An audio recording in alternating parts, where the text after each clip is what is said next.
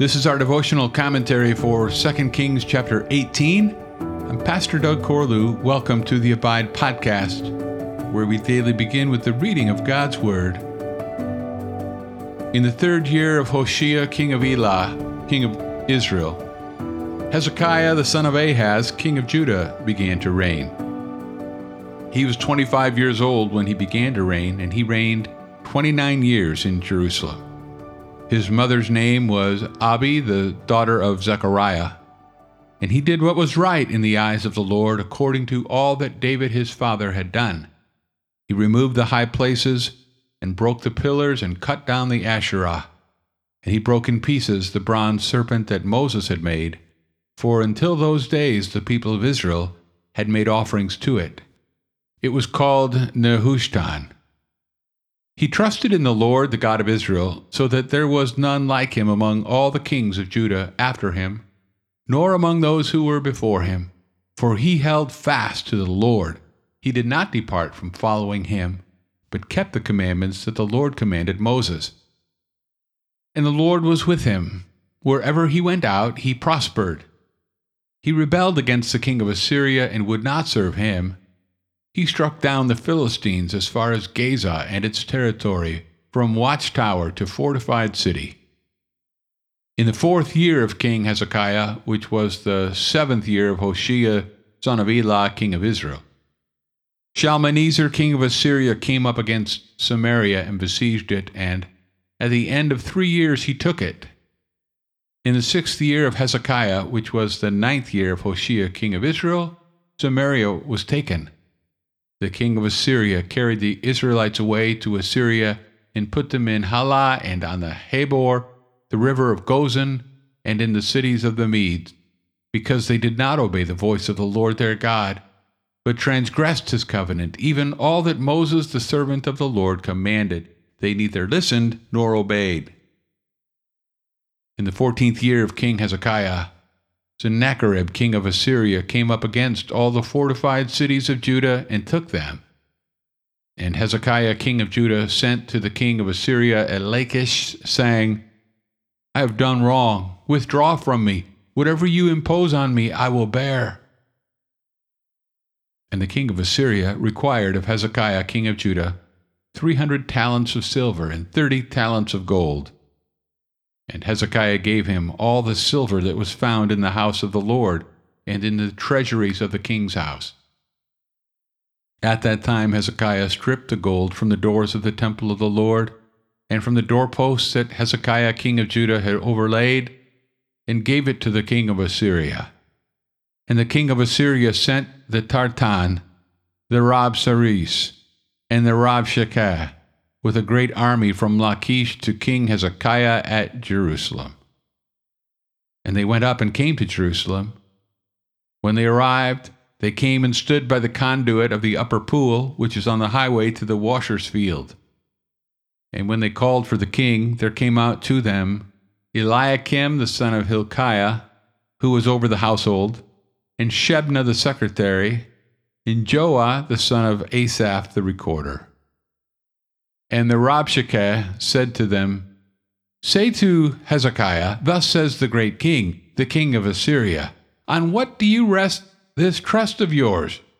Do you think that mere words are strategy and power for war? In whom do you now trust, that you have rebelled against me? Behold, you are trusting now in Egypt, that broken reed of a staff, which will pierce the hand of any man who leans on it. Such is Pharaoh, king of Egypt, to all who trust in him.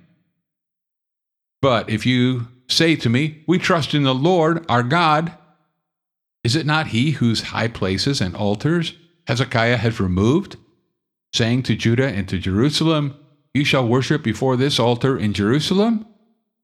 Come now, make a wager with my master the king of Assyria. I will give you two thousand horses if you are able on your part to set riders on them. How then can you repulse a single captain among the least of my master's servants when you trust in Egypt for chariots and for horsemen?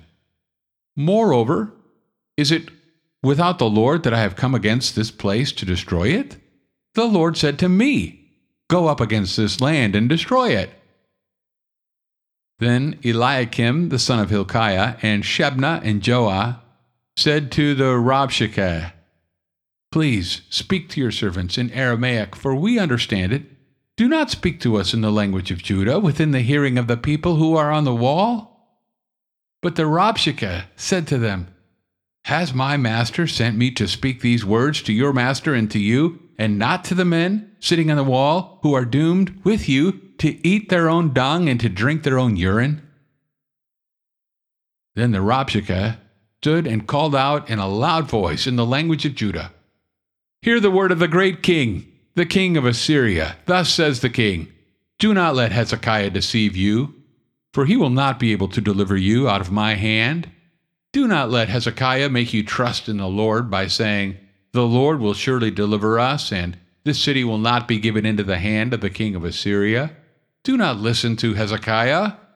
For thus says the king of Assyria Make your peace with me and come out to me.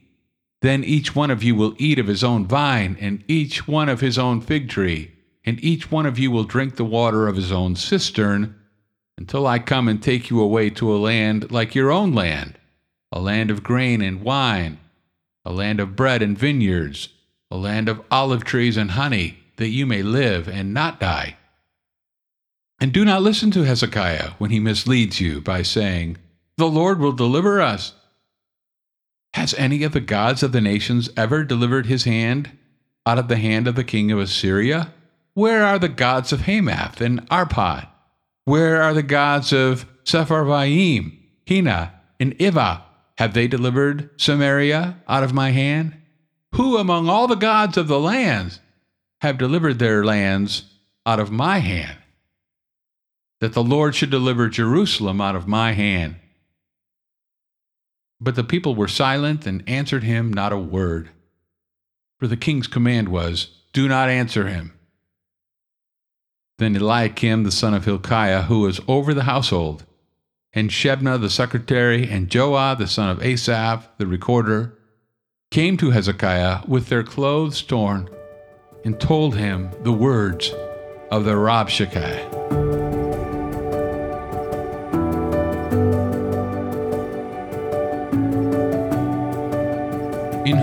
Now trust?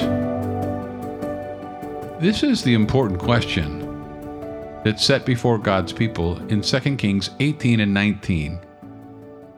Perhaps we easily trust in the Lord when our days are comfortably rolling along and every need is met, but in whom do we trust, really trust, when we encounter the great trials of life? Major change came to Judah about 715 BC when Hezekiah took the throne. His commitment to God was not marked by the compromise typical of previous kings. Others maintained an allegiance to the Lord at some level, but were also willing to tolerate the high places and other sites of pagan worship. Hezekiah cleaned things up entirely. Here was a new David. Walking in wholehearted obedience to God, he not only demolished pagan idols, he even recognized that the bronze serpent Moses had made had now become a superstitious snare, and he destroyed that too. And the premier virtue of Hezekiah's reign, he trusted in the Lord, the God of Israel. Verse 5. As a man holds fast to his wife, Hezekiah held fast to the Lord, and he did not depart from following him. He was a unique leader a breath of fresh air. Verses 1 through 6. So it may seem surprising that a faithful man like this also encountered great trials. A quick rehash of the northern kingdom's fall in verses 9 through 12 serves to remind us of the kind of climate in which Hezekiah's trust must operate. Though he boldly rebelled against the king of Assyria, verses 7 and 8. This godly king of Judah lived under constant threat of attack. True to form, Sennacherib eventually comes to take possession of the principal towns of Judah also. Verse 13. So please note, you can hold fast to the Lord and the Assyrians will still come. You can know the blessing of God and still encounter severe trouble and grief. Despite Hezekiah's desperate attempt to pay off his attacker, Assyria's king is not satisfied. He sends his agents to demand Jerusalem's surrender. Three of Hezekiah's cabinet ministers come out to face the mockery and intimidation, verses 13 through 18. Even a gift of 2,000 horses couldn't help them at this point because there weren't 2,000 men able to mount them and defend their land. Verse 23. By any human estimate, Judah doesn't stand a chance against an army of 185,000 warriors. So, on behalf of the great king of Assyria, his men organized their taunts around a definite theme. On what do you rest this trust of yours? In whom do you now trust? Do not let Hezekiah make you trust in the Lord. Some form of the word trust or rely appears seven times. Speaking in the Judean dialect, their clear intent is to undermine faith in God and strike fear in the hearts of all. Verses 19 through 37. So, in whom do you now trust? Thanks for listening to the Abide Podcast. For more information about Summit Church, go to summitefc.com. And I'll meet you again next time as we abide, living daily in the Word